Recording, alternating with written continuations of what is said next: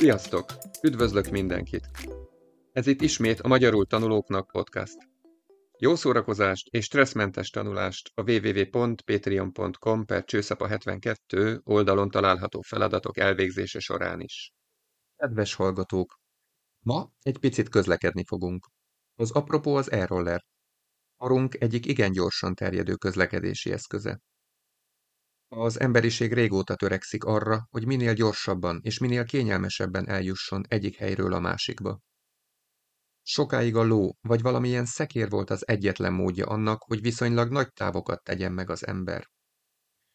Persze a szekér vontatásához is állatokat használtak, például a lovat vagy az ökröt. Más kontinenseken az elefánt, a teve vagy a rénszarvas segíthet nekünk. Vizen eleinte csak kisebb csónakokat használtak, aztán persze megjelentek a hajók is. A havastájakon már időtlen idők óta használják a szánt. Természetesen az ipari forradalom hozta el a közlekedési eszközök ugrásszerű fejlődését is. A 19. században jelent meg a lóvontatású vasút, amit aztán fölváltott a gőzmozdony. Érdekes, hogy az 1700-as években már létezett a gőzautó is, de ez valamiért nem vált igazán sikeressé. 1879-ben készített el Karl Benz az első benzinüzemű járművet, pontosabban ezt a Ligroin nevű gyógyszertárban kapható szerrel működtették. Lassan eljutunk a két kerékhez is. Az 1810-es évektől többen is dolgoztak a velocipéden. Franciaországban, Skóciában és Angliában tökéletesítették a biciklit. Ennek modern változata a roller, amit Svájcban használtak először, az 1990-es években. Ezt nem is gondoltam volna. Napjainkban, amikor a környezetvédelem és a sportos életmód előtérbe kerültek, egyre népszerűbbé válik a roller. A sportosság viszont kissé háttérbe szorul szerintem, ha elektromos rollerrel közlekedünk. A szemünk előtt zajló fejlődés fontos állomása, hogy szabályozzuk a rollerek használatát. Magyarországon legalább százezerre becsülik az e-rollerek számát. Kressz szabályozás első eleme, hogy mekkora sebességgel tud haladni a roller.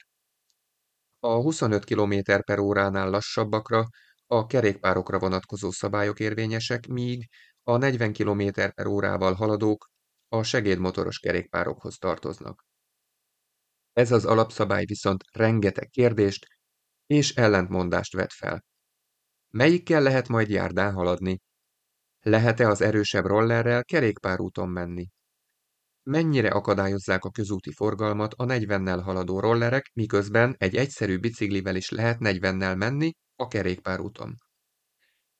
Az alkoholfogyasztás is felmerül problémaként, hiszen a kerékpárosok mellékutakon akár két sör elfogyasztása után is közlekedhetnek. Harmadik probléma az életkor.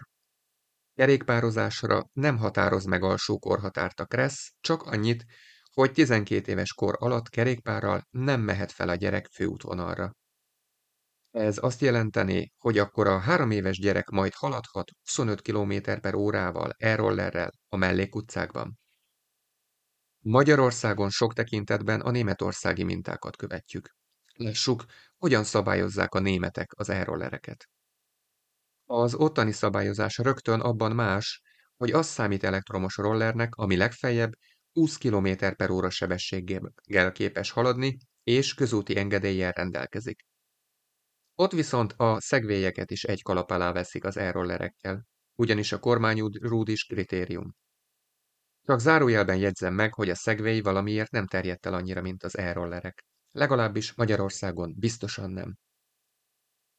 Az e-rollerek kerékpárutakon, kerékpársávokon közlekedhetnek.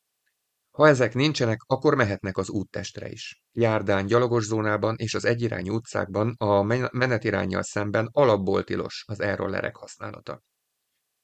Jogosítvány nem szükséges, az alsó korhatár 14 év. Bukósisak nem kötelező, de ajánlott. Németországban ugyanaz az alkoholfogyasztási limit vonatkozik az e-rolleresekre, mint a személyautót vezetőkre, vagyis 0,5 ezrelék a határ. Fontos az is, hogy a gyengénlátóknak csak 0,3 ezrelék alkoholszint a megengedett, A 21 év alatti, valamint próbaidős új vezetők esetében pedig zéró a tolerancia, nulla ezrelék. Azt nem biztos, hogy hangsúlyoztam eléggé, hogy Magyarországon még csak a szabályozás tervezete fekszik a döntéshozók asztalán. Az azonban látszik, hogy európai szinten sincs egységes szabályrendszer.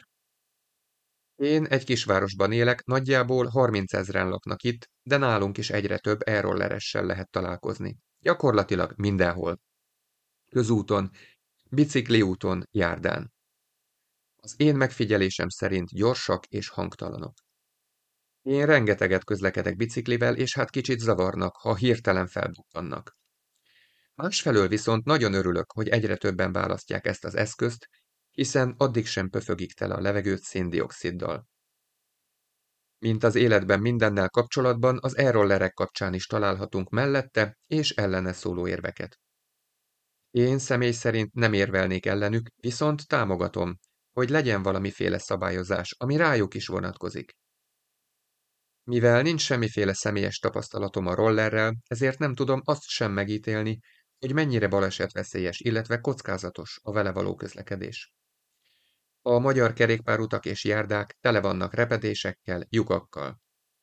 Eltételezem, hogy ezek a kis átmérőjű kerekek nem veszik olyan könnyen az ilyen akadályokat, mint egy kerékpár. Egy szó mint száz, az e velünk vannak, és úgy tűnik, hogy hosszabb időre maradni is fognak. A nagyvárosokban szintén rengeteget látni belőlük. Közösségi használatú, illetve megosztott közlekedési eszközök közé tartoznak. Mára ennyi volt, kedves hallgatók! Magyarul tanulóknak készített Patreon felületen megtalálod a szöveg átiratát, hozzátartozó feladatokat és megoldásokat is. Ezeket WordWall-ban készítettem el, és szerintem elég a legelső típusban megcsinálni mindegyiket. Az oldal felajánlja ugyanazt a feladatot, még vagy négy formában, de ezek tartalmilag mind ugyanazok lesznek. Ha kérdésed van, írd meg nyugodtan, és válaszolok. Ha teheted, kérlek támogasd a munkámat. Viszont hallásra! Sziasztok!